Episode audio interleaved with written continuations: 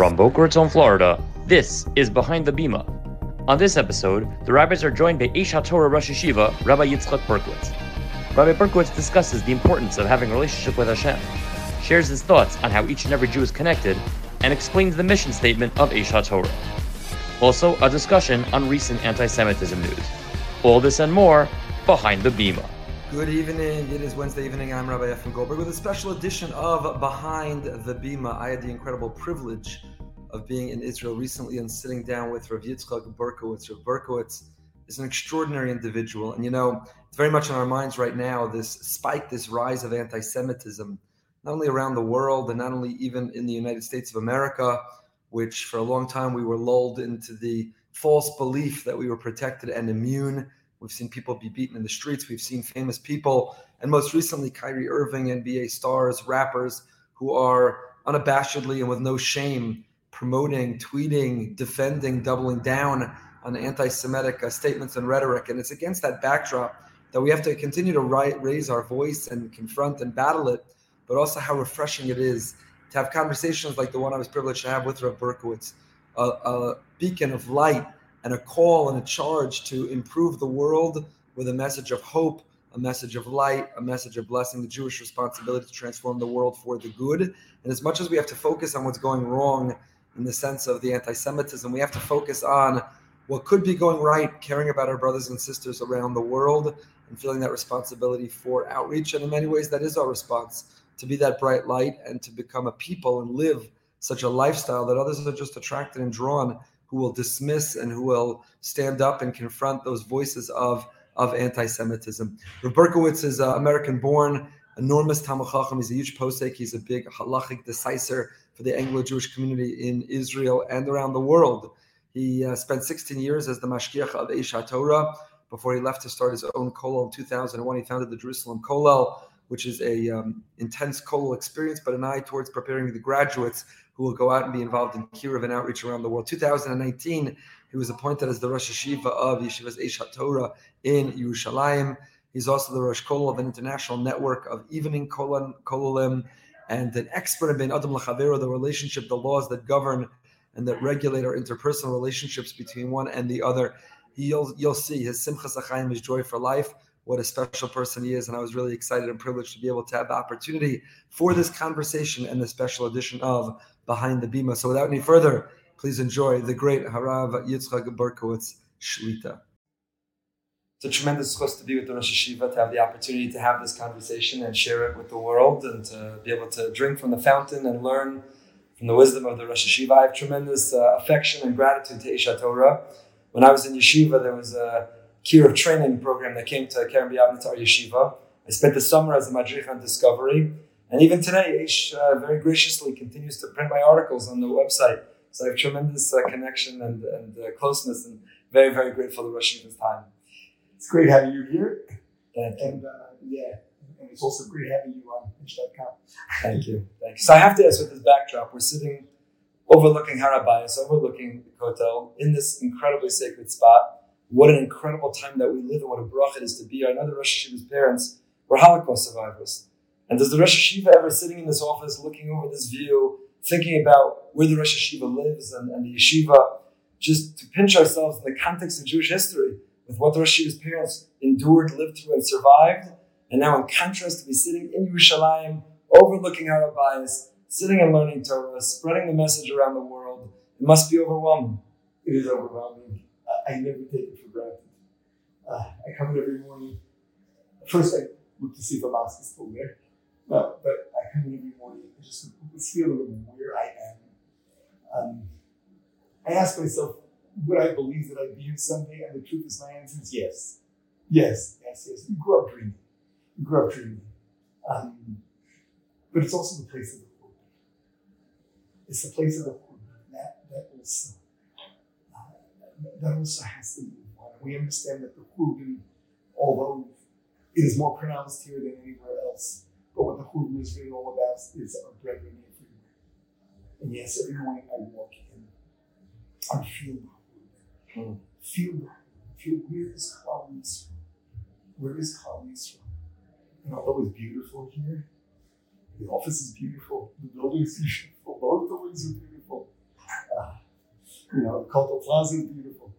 Um, although it's beautiful, it's so depressing. You know it's supposed to be. You know where Yisrael is supposed to be. And that's that other side of the coin that maybe we don't feel often enough.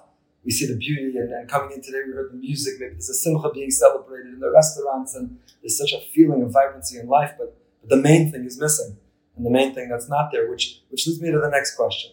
So, the summer I spent here, and I met with with Rav the Rosh at the time, and he imposed on me and like all others the spiritual holocaust happening at a rate faster than Hitler and our enemies ever could have dreamt. I was uh, I was. Uh, young yeshiva bacher. I didn't want to go to the places they were sending to go do recruiting for for discovery program at the time. And he called me in and he asked me, would if a woman were extending her hand to save her from the train to Auschwitz, would you not pull her off? Yisrael needs you to go out. And and the intermarriage rate, I'm not to tell the Rosh Yeshiva, where we live in Boca Raton, Florida, there's 140,000 Jews. Palm Beach County has a quarter of a million Jews, 92% of whom are unaffiliated. Bichlal, not connected, not involved the demographic study, you were affiliated if you work out at a JCC. And Bechozo, still with that, 92% are unaffiliated. That's the level of assimilation, of intermarriage. That's what's going on around us. So I, I don't believe this. I'm asking a question that I, I don't believe, but I want to hear Shiva's formulation. I think it's important for us. Why not double down on the Shomer Torah mitzvahs, the Orthodox, the observant Torah community, and write off right off the Erev Rav. Why not say that this is our generation's, this is a tragedy, it's a loss, it's overwhelming, but we're not making headway, we're not moving the needle, we're not stemming the tide. So instead, let's put our resources, let's put our money, our manpower, our wisdom, our time, dedicate it all to ensuring in the observant community we keep everybody in. Why care about outreach? Why be involved in Kiruv? Why be connected or feel responsible for the fate of the rest of the Jewish people, which feels in many ways like a sinking ship? How many brothers are you willing to give up on?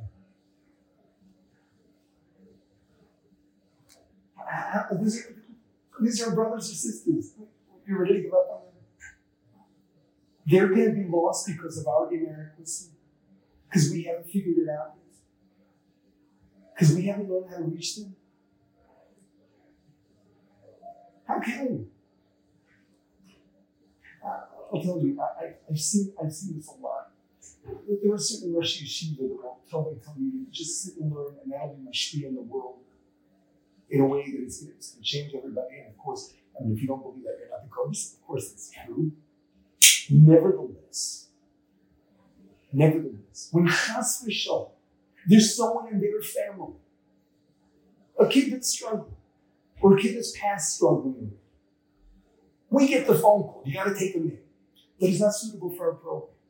But you have to take him in. You have to save him. Ah.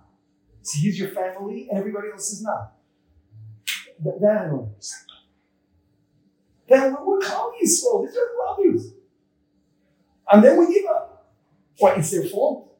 They did something wrong. We, we were fortunate. We're fortunate. So because of that, we just forget about that.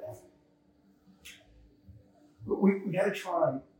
You know, if not if not for Noah, there never been we've never been thousands of families that became fully dead. So now it's more difficult. It's different. It was no different then. Just there was somebody who thought creative.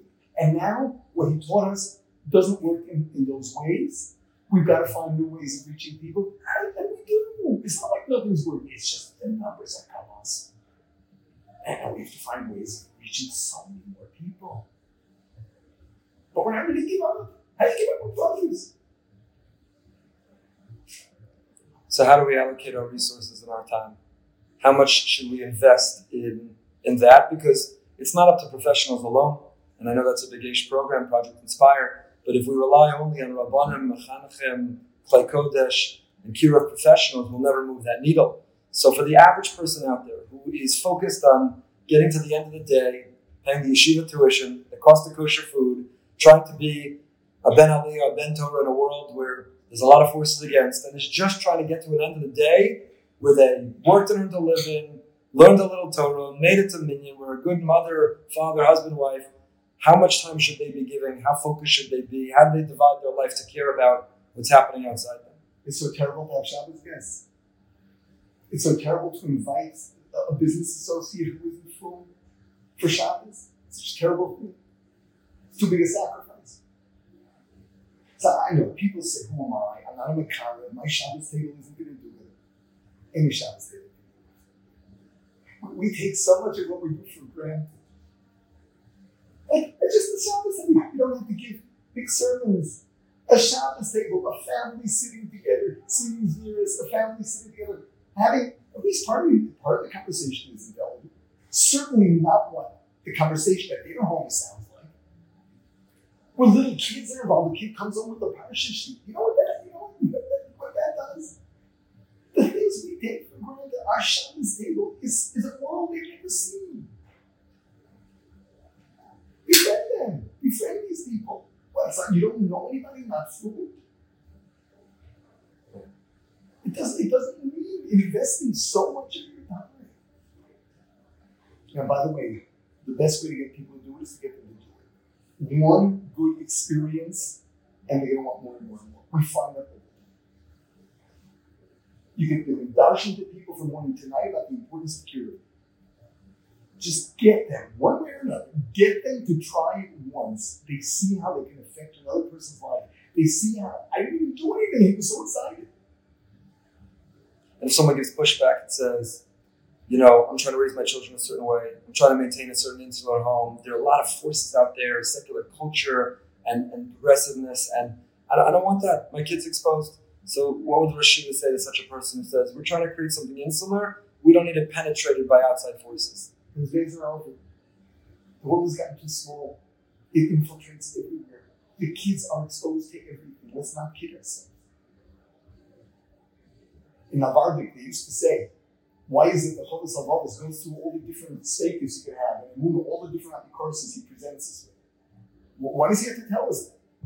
So they used to say, better that you hear it from the Chovos HaLevavos than somewhere else. Mm-hmm. And it's the same thing here. It's with the context of home, people who are trying to understand things about Yiddishkeit. It's in your home on your turf, and you're explaining things to them.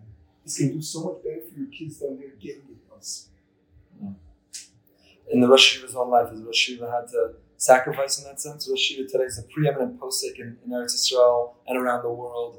A Rosh Yeshiva, a Rav, a Hazur Kolel, and and yet, and, and to achieve that level, to be such a world class posik Talmud Chacham, person has to certainly retreat and immerse themselves in Torah. And yet, the Rosh Yeshiva is obviously heavily invested in and has given time to Kiruv. Are there sacrifices that Rosh Yeshiva had to make in his own learning in order to also care about Klal So, of course, every learning day and night would be different. I, would, be a different person, no question. Um, I'm not so unhappy with the person I became, um, only because I, I, really feel a sense of responsibility. Um, in terms of my own family, we had when my kids were growing up, we had all kinds of guests. Um, and uh, I don't think it did any damage. If anything, uh, uh, I think it was very good for them. I think it was very, very healthy for them. Was very, very healthy for them. Um, uh, I would see, you know, I would see in the different encounters that we had at the table, the kids were always listening like so carefully when do you get to discuss and know with your kids? Hmm. Oh, your kids come back and talking. At what age do you talking?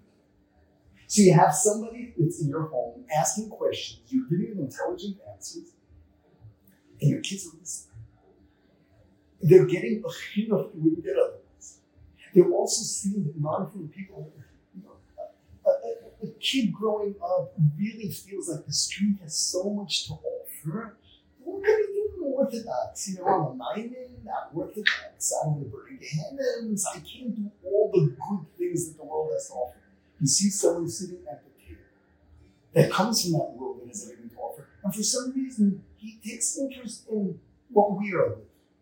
That means there must be something special about mm. And especially as people become more and more from it, does so much for the kids. Mm.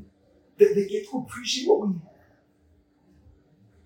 So, so to pivot from the churban of what's going on, as much as there's positive in the world and we focus on that, and Rosh has a tremendous simchas achayim, clearly is a person who focuses on positivity, but that churban that is the, the world is, is very um, disturbing and we have an achrayas within our own Torah community. I, I can't speak for Israel, but in America, there's a struggle. You know, on the one hand, we have the issue of outreach. On the other hand, we have a challenge of retention. We have an issue within our own community. Because the world is so much smaller and it's so much more available and it's so much more open, and people are exploring and they're curious, or they're turned off, or they've been traumatized, and, and they're they're taking they're making other choices. The, what would the Rosh Yeshiva say to parents who a child who's choosing a different derech, who's off the derech, off their derech, off our derech? What what kind of a approach should those parents take in terms of the other siblings in the family, in terms of giving that child space, nevertheless taking pride, showing love, or particularly if it's a young age, when you get a sense that it could be heading there, do you double down? Do you become stricter? Do you become more careful? How do we deal with that challenge? It's not an ideological question, it's a strategic one. Um, I haven't seen that uh, uh, clamping down on kids does anything other than make them run. Um, I remember there was a time in our neighborhood, it's a neighborhood, there was a whole chabura of kids from the finest families that were on their way out. Some were ready to Challah Shabbos and they smoking in Shabbos. They, they hung out together, but they were not high. They dropped out in the yeshiva and uh, it was pretty bad. Everybody went to get advice from whoever it is they turned to. This one went, well, Hush people, this one went to a shop, and, and this one went to a child psychologist, this one went to a famous psychiatrist. Everybody went, and they all got the same exact answer. Rav Shach put it, Ahaval lo tnaim, unconditional love, period. Mm. Everybody did it. Every one of those kids is from. Wow. Every one of those kids is from. They all came back. So unconditional love for that child. Unconditional love. But how does the parent know, particularly when they're young, if the child's made that choice already? So recently, somebody just asked me in America, it was, it will be holding Halloween, and, and they have a child who's struggling and challenged and has chosen the wrong group of friends and wanted to dress up and go around. And the parent is devastated. On the other hand, for that child, if the answer will be no to that, then this child will continue the slippery slope down. So there are practical, strategic questions with each time. Yeah, experience has shown that, you work with them, not against them.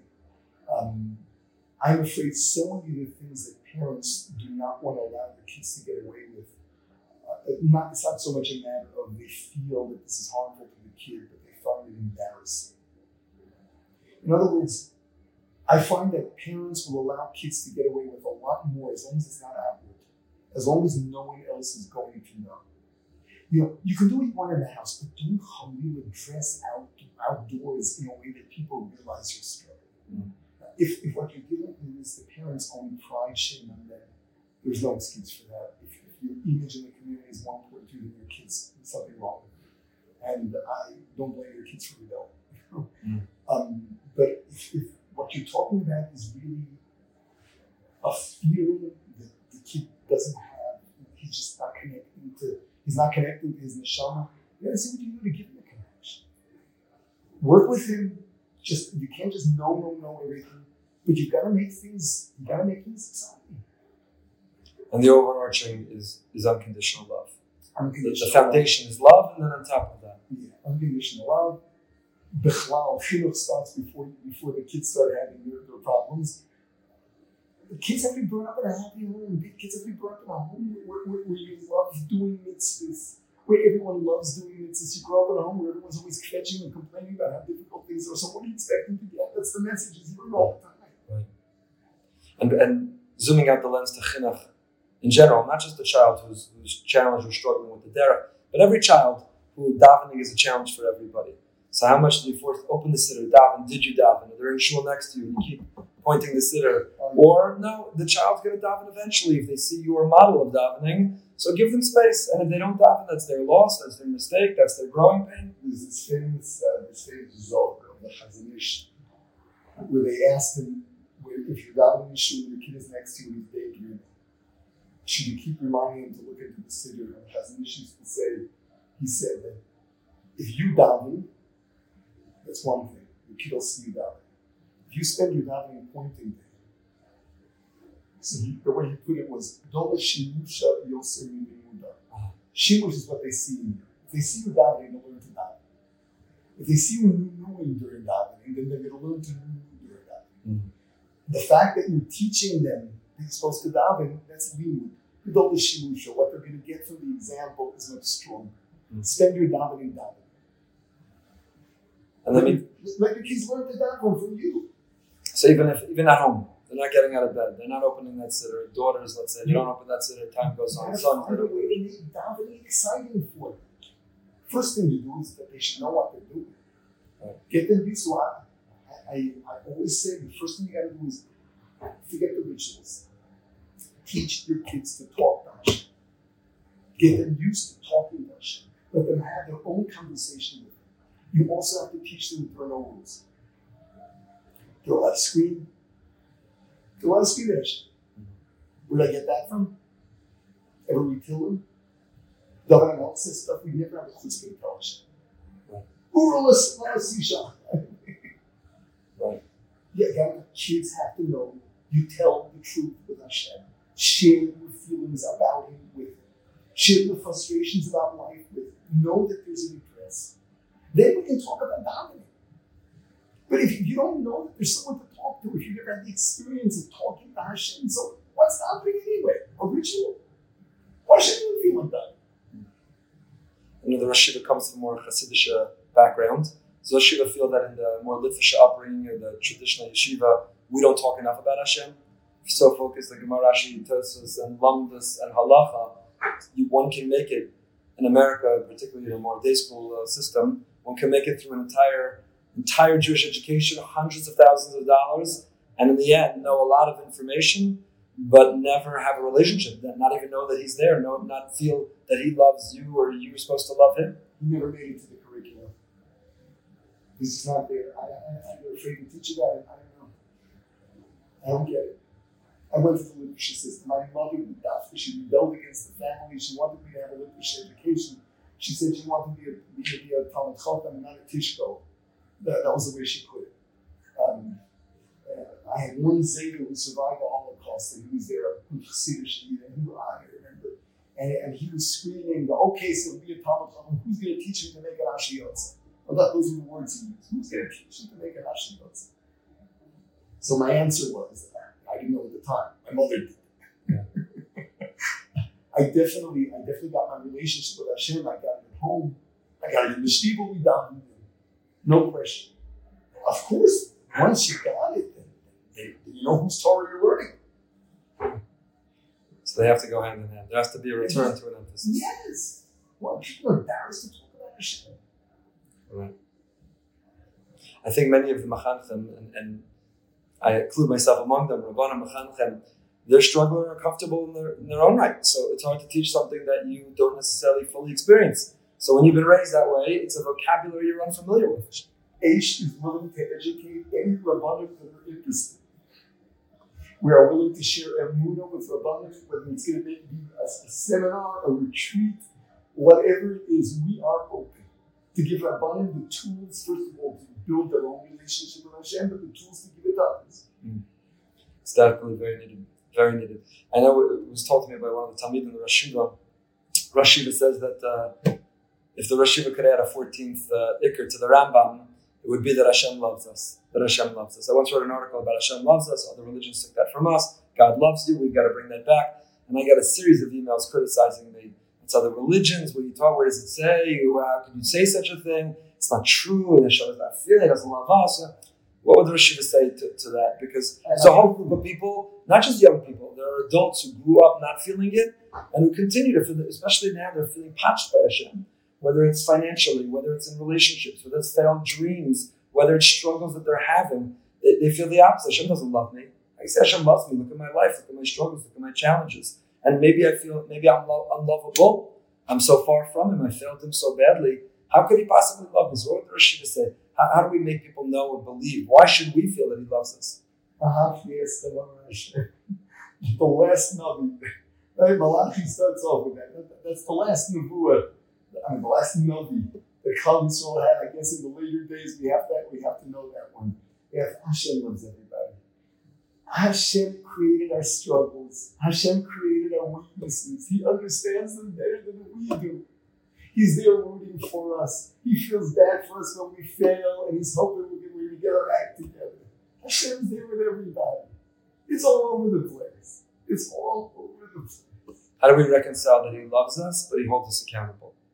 Is there is chayvanish, this punishment? Is The greatest, the greatest, remember, Hashem created the world to give.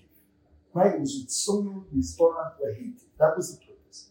And it was over the Marshafto to create it only with Midas Hadin. What that means is that there's no greater giving than din, than accountability. There's no greater giving. The way you build a person is by giving him responsibility. Hashem is not holding us accountable because he's, he's this, this terror. He holds us accountable because there's nothing like earning your eternity. There's nothing like earning your stay. Anything else he'd give us would be second rate. So the greatest chesed is holding us accountable. He's doing it only out of love, nothing else, nothing, nothing else. And for a person who doesn't feel that love, a person who's struggling, a person who's going through a hard time, should they feel He's punishing me? I have a dear father going through a very hard time, a sick child. HaKadosh Baruch is punishing, can punishing. Hashem punish him? It's not over yet. It's not over yet. What if he does tshuva? Hashem's not giving him a chance. In this world, the way we look at it in this world is that's not about punishment. You know, ultimately, this did chesed. But until that point, it's Hashem giving us messages, Hashem giving us opportunities. He's giving us challenges to bring out the best in us. And we have to get the message. We have to take the pain and feel this Hashem growing me, this Hashem getting me to be great. So Rosh should have advice how to how to practice that is hisbodedus, to, to talk to Hashem. She said teaching children before you get to the sitter to talk to Him outside of the sitter. Are there exercises in Amuna? What are the things that can help build a person to be stronger so that they intuitively react this way when challenges come? It begins with talking to Hashem. It includes a lot of talking to oneself. You know, we, have to work through Hashem one second. Why is Hashem doing this? He loves me so much. What does He want me to get out of this? The question is always, listen, Hashem is doing this for me. What does He want me to gain from this? Why am I going to be a greater person once I'm done?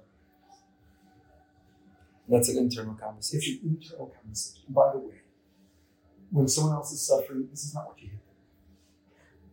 That there's a dichotomy, the dichotomy that we have when it comes to Beit Chaveri and Allah, we play Hashem. In Beit Chaveri, we don't have the right to start giving people mussar when they're suffering. The first thing we've got to do is be there for people, which is not just empathy, but do whatever we can. We have to feel for them and enlist in their support, whatever we can do to help them. If one is in a position where people are looking to you for guidance as well, after you do whatever you can, that's when we have to start talking to them about how much they can grow. So mostly it's talking to Hashem, talking to ourselves, Yeah. putting ourselves in that position to feel His presence, to feel His love. Yeah. Is is Aish HaTorah the, the discovery for that summer? So I heard the, the Bible codes and the whole discovery seminar many many times. So people's crisis in faith today, uh, we're losing the opportunity to point to Holocaust survivors, which I myself lived off of and encourage other people to in our community and elsewhere. Anyone who went through that and maintained that Emunah in Hashem, ride their coattails. Just just just join on and, and, and take from there. used to say, right, the kvittel. So so we, we had that. We're losing that opportunity today. And today, you know, somebody doesn't believe in God because their Wi-Fi was slow. Someone doesn't believe in God for the most seemingly small, petty, inconsequential. They say, "Where is He? I don't believe in Him anymore." When people who lost everything maintain their faith. So when someone's struggling with them, what do we cut at them? We come at them with, with Bible codes. We come at them with wonders of Jewish history. We come at them with evidence. proofs, proofs are proofs only reach a certain, uh, a certain, a very, a very specific uh, uh, segment of the population. Um, I'll tell you, things have changed a lot. It's a very cold world. And what gets people more than anything else is our chesed, our love. Nobody does chesed like from Jews. I mean, face it, there, there's nothing like it anywhere else the, the way we just give of ourselves to others, the way we, we sincerely care about others, it doesn't exist anywhere else. The very first thing that you can care about, they met someone who really cares. That, that, that's the beginning. There's also a lot of the warmth in Yiddishkeit has to be sold, has to be, be shared with them. Um, a lot of emotional stuff. Although Yiddishkeit essentially is not emotional, Yiddishkeit is essentially cerebral, um, today, if you don't directly address the neshama, then you're ignoring the nefesh abahami of the person. Uh, the psyche of most people today is really hurt. It's either numb or you have to reach that first. And then you can start reasoning. Only then can you start reasoning. You know, that's why Shabbatonim are so effective. Uh, some of the most effective speakers are the ones that get people crying. Right. Uh, and, and, you know, if that's where people are at, then we gotta know, we gotta live it. You know, we gotta, we gotta make use of that. Right. The experiential today is much less. So basically, be like God before you talk about God. The person experience the Tzelem came in you, and then you can come and talk about it. Yeah. Yeah, I always understood that was Gadol Achnasa Sorcha Kabbalah's Pnei Hashchina. You could choose between being like God or even talking to God. You can bring him into this world by being like Him. Yeah. So we need more of that, Yeah. of being like Him. Yeah. I, I, noticed even throughout this conversation, I hope it's okay, it's not chutzpahdik, but limod on its shrichim, the Rosh has a smile, always. Whatever we're talking about, even Churban, and even the challenges of Chinuch, and the challenges, this Simchas Chaim, this smile, this positivity, is that something that Rosh Yeshiva feels naturally, worked on? Is this an ongoing effort? Does it, does it come easily to feel happy and smile? Life is beautiful. Challenges, challenges are exciting. I'm not looking for it, but they, they're exciting. People are fascinating. I'm also in a, in a, I'm in a place where people are just thirsty for the Divine Hashem, which is so, so beautiful. But I grew up in a happy home. All the survivors. I grew up in a happy home. And uh, there were lots of things that had to be worked on. Um, yes, I was a children of survivors, and there was lots of there was lots of anxiety, and they were afraid, always afraid for me. And uh, of course, we picked that up at home. There were a lot of things that had to be worked through. The basic Simchas Chaim, I definitely got it. Definitely, it home. Um, I share this one story that I share with people all the time.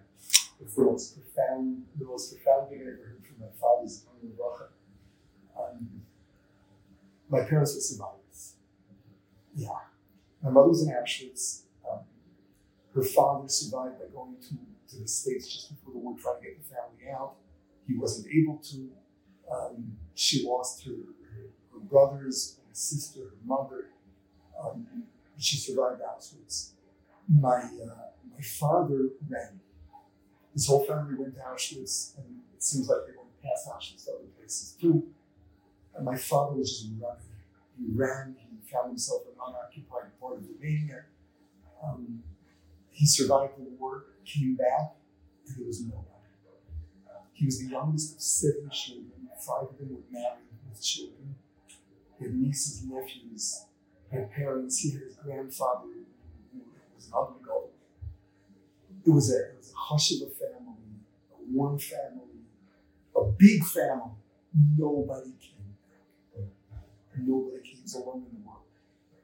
So he found himself after the war in the home of the closest relative, which was the father of his uh, the father of his sister's husband, father of his brother, uh, and his sister did not come back in. Um, well, that person happened to be my mother's uncle, so they met. Two Hasidic kids. My father was just alone in the world, lost. So my mother approached me and said, Let's get married, I'll take care of you. And that's what happened. And uh, I had a beautiful marriage. They were a very interesting couple. They were so different. They had beautiful manners, And my mother was everything to him. Um, she passed away when they were both 90. Uh, at the end of the Shiva, he turns to me and says, You know, if I really want to, I can be miserable. It was so powerful. If I really want to, I can be miserable. Well, he didn't want to. He lived another eight years. He lived to 98. He had heart trouble. His lungs weren't working so well. His digestive stopped working. Oh, he couldn't walk. His kidneys weren't doing so well. He lost his hearing. He barely saw. He was so happy. he was just so happy. People loved coming to him because he was so happy. He would just elevate everybody. If you really want to, you can be miserable. If that's what you want to be, yeah, good for you. His default was to be happy. He could have he could have forced himself to be miserable. You, were- you I, I was to understand happiness is a choice. You can you can experience that. You know, you have a license. Every, there's no such thing. Everything is free will. Everything is a matter of a matter of how you choose. The Torah can be us to be happy. The Torah can, can require us to love Hashem. The Torah can require us yiras shemayim. These are all emotions. How can how can we be mechayiv in emotion? Yes. You choose how to feel. It's up to you. So if you want to be miserable, good for you. Enjoy being miserable. If that's what you want. If you choose to be happy, be happy. Be happy, and that, and that's really the secret. You can choose to be happy.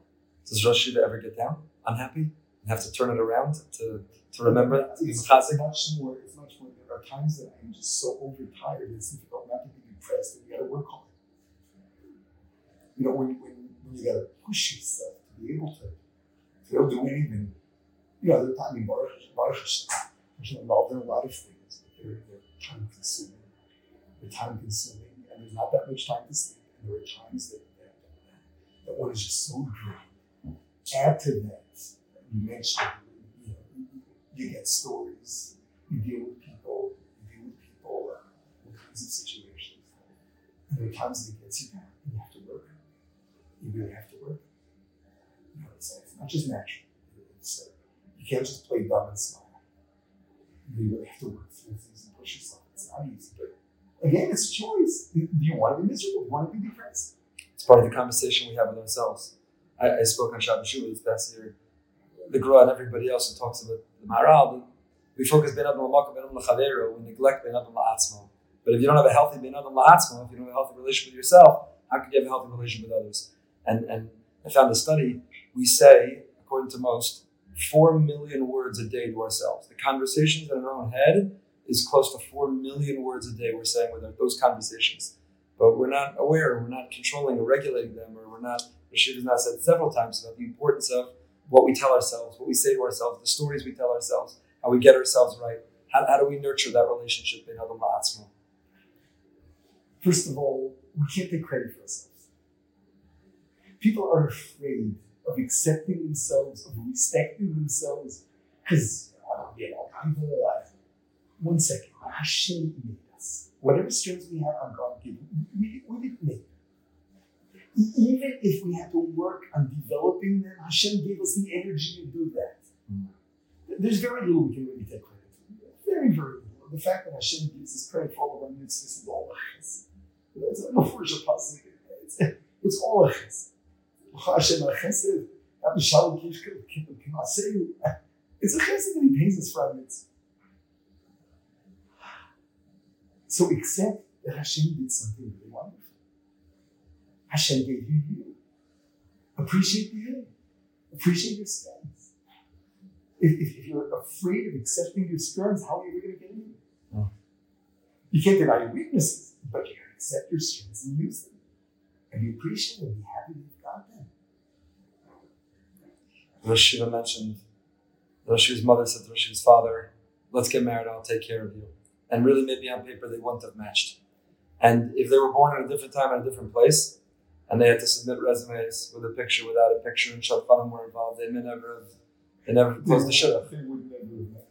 So, so there are challenges with the shidduch system today. Again, I can speak for America, not the situation here in Israel. It seems like we've compounded problems instead of taking them away. We're adding layers and layers and obstacles and obstacles with these uh, inquiries and inquisitions and, and the level of questions that are asked and, and pictures that are demanded. And we're not simplifying it, we're making it more complicated. And the evidence is that we're not having more success, we're having more struggles. What can be done to improve the shidduch system? It has nothing to do with the shidduch system. It has to do with surely the people in the system. We have. I, I, I love the yeshiva system. But I, I grew up there. That's my life. There's still no place on earth I feel more comfortable than on the hard benches of the beis medrash. But face it, it's a nice, cozy place you never have to grow up. We don't want responsibility. We don't want responsibility for ourselves. We don't want responsibility for others. We don't, we don't understand relationships. It's very easy to develop a relationship with people that are like-minded. It's so good that you can all get together. It's like summer camp forever. All have a great time knocking everybody else. You know, we're yeshiva guys. We're critical. We're cynical. We're, we're, yeah, we can be volatile everything because we're all we all think the same. We all, we all subscribe to the same stuff. Really learning, learning to do the relationship with another human being is part of growing up. And we're not getting such opportunities. In fact, most yeshiva guys who are busy dorming, the years that they're so impressionable in terms of relationships, they're not even home. They don't get see home. They don't get to see what home is supposed to be. So it's unfortunate but inevitable. I don't know what expectations are in marriage.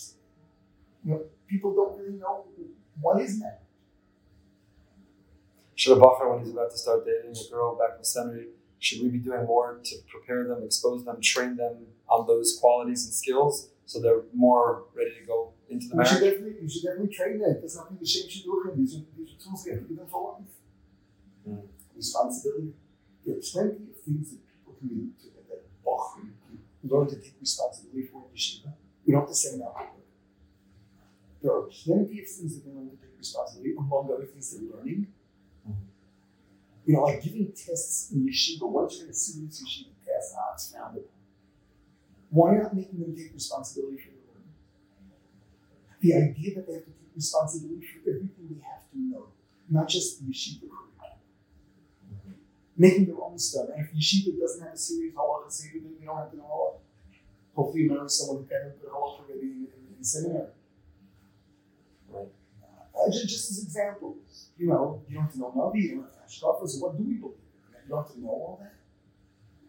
Taking responsibility for oneself. And the other ones in terms of relationships, they don't know how they are. Uh, you know, I had the good fortune, I, I, I was in the near, the last years of Chaim Shmulevitz at Harvard and he big on the Machaveo into us. Anyone who was in yeshiva in the years of Rav anyone understands what it means to care for another human and understands that what marriage is about is caring, learning to develop a shared life where you're there for one another. Everyone understands. It, it, it's just it's so deeply. Schmooze after schmooze after schmooze. That's what every parsha taught. That's what every. And so nothing was without a source. You know, he would call it. Literally by heart verbatim. I have, I have a card or two or three for everything he said. You know, yeshivas have to have to, they have to instill a real bit of a mature bit of a mature one, not a not a stupid one, not this artificial, dealing with Daki Dakos when the basic ideas are not, not getting across. Mm. It has to be done right. I mean, they got their, their work cut out for them. Uh, there's, there's really a lot to do. Mm. What happened in the olden days? I don't know. I don't know.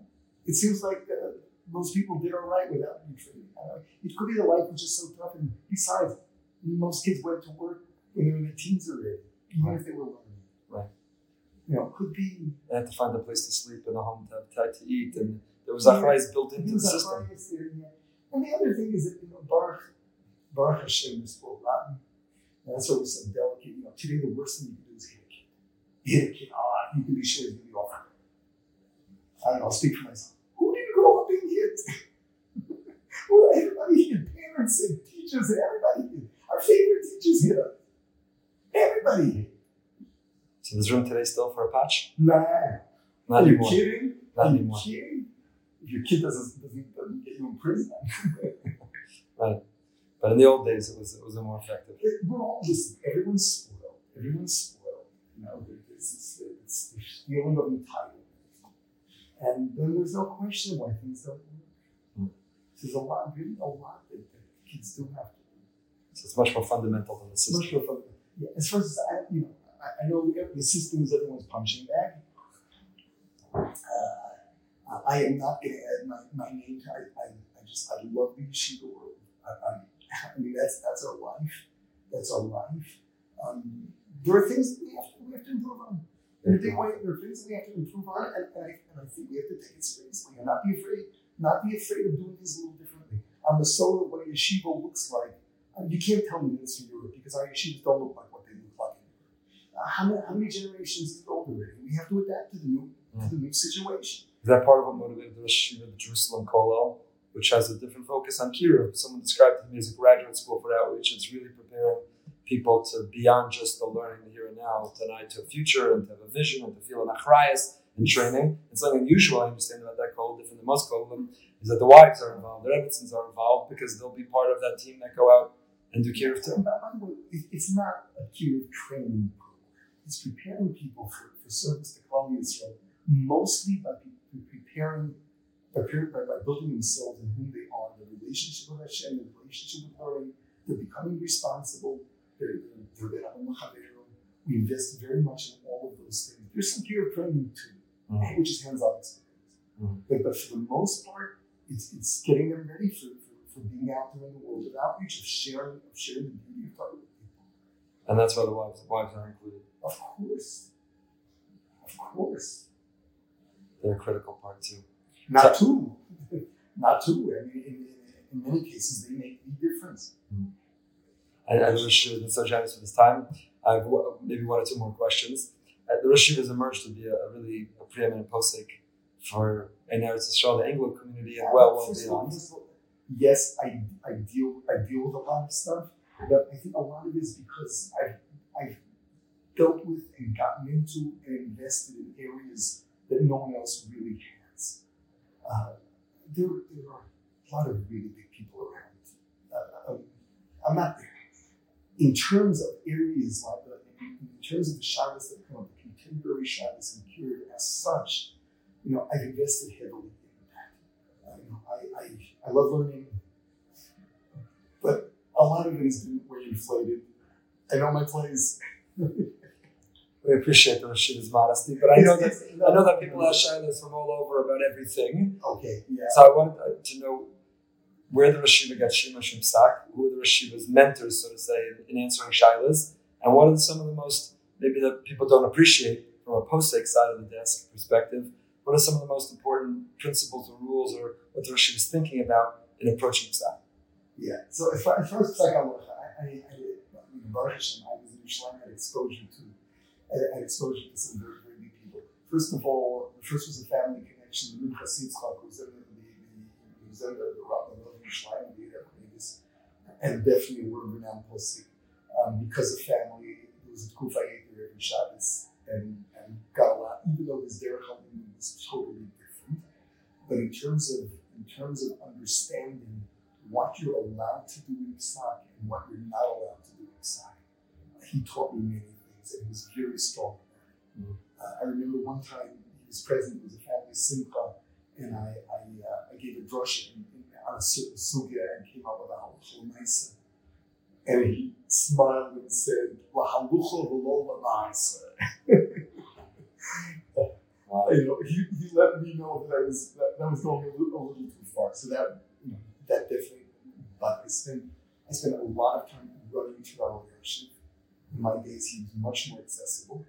Um, uh, there are many areas of halacha that that, uh, that, I, that I, I managed to discuss with him. There was a tkufa I was giving a halacha chabur in the year, and I generally discussed the sugi with him the day I gave the chabur. So the first thing was it was always a bit of a. I just spent two weeks preparing the sugya. Um, I was really in it, and uh, like really it fingertips. Uh, if I had any, you know, if I thought I discovered something new, you're talking about discovery, it's always been there. And of course, knew it, of course, better than I did. Um, but I got, I got a lot from that. I also used to speak to the Sonia Fisher. Um, uh, who was also was a big golem. Um, once I came to Aish, so we had a lot of sensitive shilas. Uh, there were some shilas that I went to Elyashiv with, but he was already more difficult to get into. The, the culture of Shaila asking changed, and uh, he was not so available anymore. Um, I, I developed a relationship then with Shlomo Zalman um, Zalman understood not only people, but cultures. Uh, what I, I learned from Shlomo Zalman, I would say that the Sanhedrin, at least somebody there had to understand Shivim Lashon, they had to understand their language, because you couldn't have an interpreter in the Sanhedrin. I understood it's not just a matter of language. I assume it's all the different dialects too. And it's the subtleties. Because when you have a Torah, you gotta really do it the same. Which means you really have to understand every culture. What kind of human being could sit there? Shlomo Zalman. He had an understanding of people and cultures and backgrounds. You know, he, he would catch it in time. Um, Rav Elyashiv, it's interesting though, people think Rav Elyashiv is totally cute, he was totally outside. He just, knew the savior was outside of, of, real life. So first, we have to remember, he sat on the bench in Agama for like 50 years. He had all the all the crazy, the crazy family shyness that, that you know that, that, that happened in secular Israel that came there also. Right. Uh, he, he, he knew the world. He knew the world. His thing was not to show any worldliness. You had to supply him with all the background information. But once you did, he got it. And you know, everyone knows Elyashiv is this big machmir. He also knew the coolest that nobody else knew.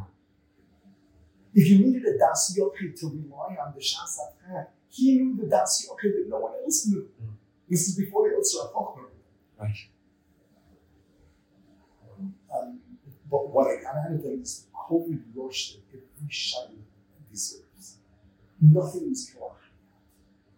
Everything was a COVID rush. Everything was with seriousness. It didn't make a difference if, if it was uh, whether we were dealing with the showers, if whether or not someone being married, um, a question of uh, a medical shower, or a shower that's conscious. Everything, everything. Um, there's a particular psak we got from Shlomo Zalman that, uh, uh, that it, it, sits with me. Uh, um, we had a we had a uh, we had a student we had a here at who married an Israeli, his family was traditional Minnesota.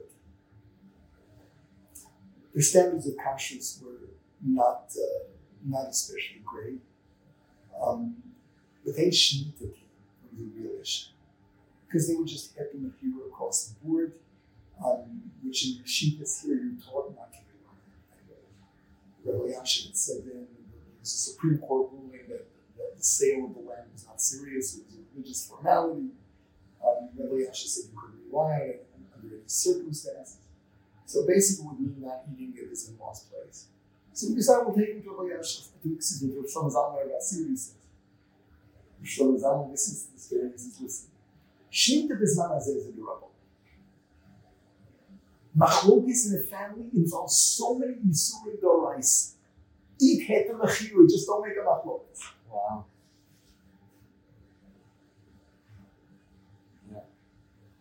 Now, uh, uh, don't go passive for this one. You know, every case has to be reviewed. But understand, machlokis is deadly. It's Lashon Dorais without question.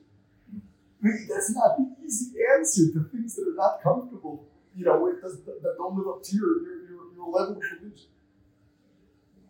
Wow. So that's the cheshbon of a posik. It's not just what the psak or the halacha, it's the people who are in front of you, it's the bigger picture and the implications of it, and all that goes into a particular psak. Yeah. Yeah. Yeah. So that, I mean, it was very enlightening. Also being able to spend time, spend time with, with you know, really, really big people and understanding understanding how they process issue. It's, it's, not, it's not just technical work. You know, normal sheet isn't like they get an answer. Something intangible, more important. Um, which is a challenge on our generation too. The people who think you can Google everything. I'm sure. Including halacha. is the posting Yeah. So, so the last question again. So grateful to the Yeshiva for his time. We're sitting here in the Aish building, the Aish Yeshiva, Aish Complex, world headquarters. All that's going on, it's extraordinary. I'm, I'm blown away. I'm honored to, to be able to participate in such a small way with it. What's what's the vision? How can Aish make that difference and that impact? I know with technology, with the website, there's a vision and a dream to hit a certain number of millions of people. Are there boundaries um, for the purpose of Kiruv? Is there concern we're using technology or using even pop culture references in articles to be able to reach people who otherwise would have no connection? Where are those boundaries of of being able to reach so people. difficult. It is so difficult. We have regular meetings dealing with that alone. I have a regular meeting. I have a regular meeting with, with, the, with the senior management, um, dealing with where we draw the line, where we don't draw the line, what is acceptable, what is not acceptable. You know, Aish.com, we've announced very clearly, is no longer targeting frum people. Um, frum people may feel uncomfortable with some of the articles on it. Uh, there's lots of Torah you can read. You don't have to go to Aish.com. Um, we're trying to target people that, that are really not affiliated, and because of that, we're, we're doing things we didn't do before. But it's so delicate. Not everything's in the name of Kiruv, but not everything's also in the name of Kiruv. And you got to understand that there's no way of being safe. Like, just be mindful, you'll be okay. Just be mindful, there- there's no way. You can't, you've got to reach Jews in the most effective way possible. We're trying to reach the unreachable. We, we've set a number of 3 million. We believe that that's a critical mass of Jews that's going to know that there's a creator and that he left us his instructions for, for the most meaningful and enjoyable way to live. And that being a Jew means studying divine wisdom. That's what we want to do. The only way we're going to get there is if we, we, we have some very provocative and outrageous stuff out there that's going to get those people interested. Hmm. Now, not everything is mutter. Not everything is mutter. Articles are, are reviewed over. I'll tell you, you know, often uh, I'm asked to review an article that's about to be posted, and my filter will not allow me to see it. Oh. And I don't just mean the graphics; I mean the content as well. Right. Right. So, you know, everything everything has to be reviewed carefully. Our staff itself is very sensitive. They know when to ask the shaila. Mm. They know when something really has to be discussed. Um, a, a lot of a lot of the sensitivities they develop. I mean, we have yeshiva, we have, we have yeshiva people here that, that are Yerei Shamayim and and uh, and understand. Um, and then uh, a lot we learn by experience, you know, as well. We do have the issue always of even if Hashem holds his right, will from Jewry forgive us? And, and there, you know, there are times that we, we, we have to do some damage control. In order to reach Jews, we're going to have to do things that we're going to allow a lot of flack for. But it's got to be within reason. We are insiders. We are not michutz. Mhm. We are yeshivalite.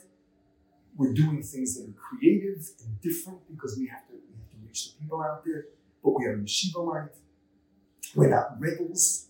Um, we're not uh, we're not uh, a new brand of orthodoxy. We're yeshivalite all the way. Um, we just have to be very creative in the way we reach people.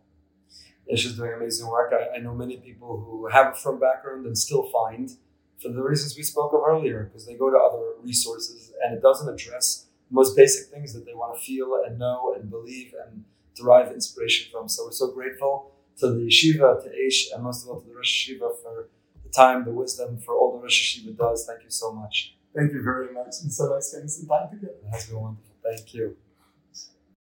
That was really an incredible uh, interview, a great, incredible conversation. There's so much to unpack, so much to think about, so much to implement in our own lives. The call, the responsibility for all of us to be involved in outreach. Every one of us can open our Shabbos tables. I think what's refreshing about Rav Berkowitz is, as as brilliant as he is, as much as he knows, as level-headed, as moderate uh, he is, his understanding of the world around us, and that goal of reaching three million Jews is just really a mind-boggling goal. And and if we all partner and collaborate, we can achieve it and the importance of avoiding machlokas, biblical prohibition of tension within a family, superseding others, the mind of a, of a posek who's able to to balance those, and chinuch, unconditional love, even when our children are not continuing exactly at that moment on our path. So much to think about, so much to take away. I hope you'll continue the conversation on your own.